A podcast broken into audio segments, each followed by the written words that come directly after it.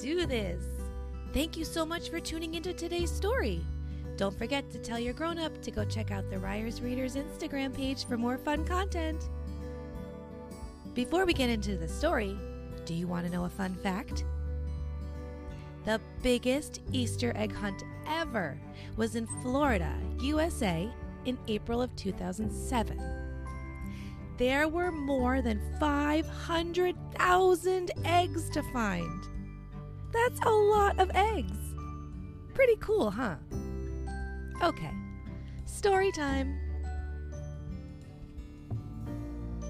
Today, we are going to read Chester's Colorful Easter Eggs by Teresa Smythe. On the day before Easter, Chester was excited to decorate the eggs for the holiday. He boiled six eggs on the stove, fixed himself a little snack, and put on his favorite music. Then he sat down with his crayons, tape, and an egg coloring kit. First, Chester colored an egg red and hid it in a nest full of baby birds outside Cindy's balcony. Then, Chester colored an egg green and hid it in one of Miss Kitty's flower pots. Then, Chester colored an egg yellow and hid it under Ralph's hat while he was napping. Then, Chester colored an egg orange and hid it inside Charlotte's sugar bowl when they had tea.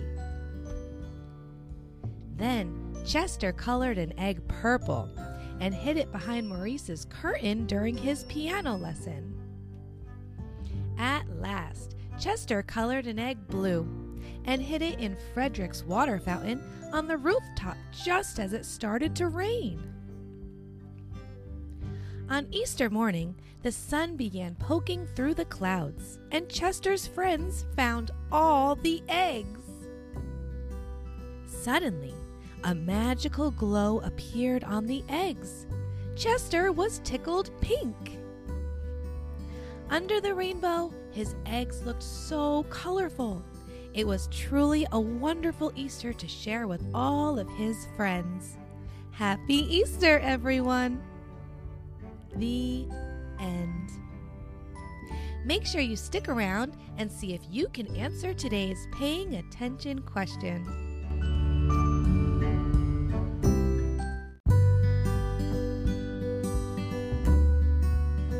Before you go, do you think you can answer today's paying attention question?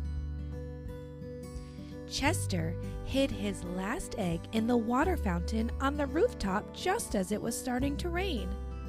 Do you remember what color the last egg was?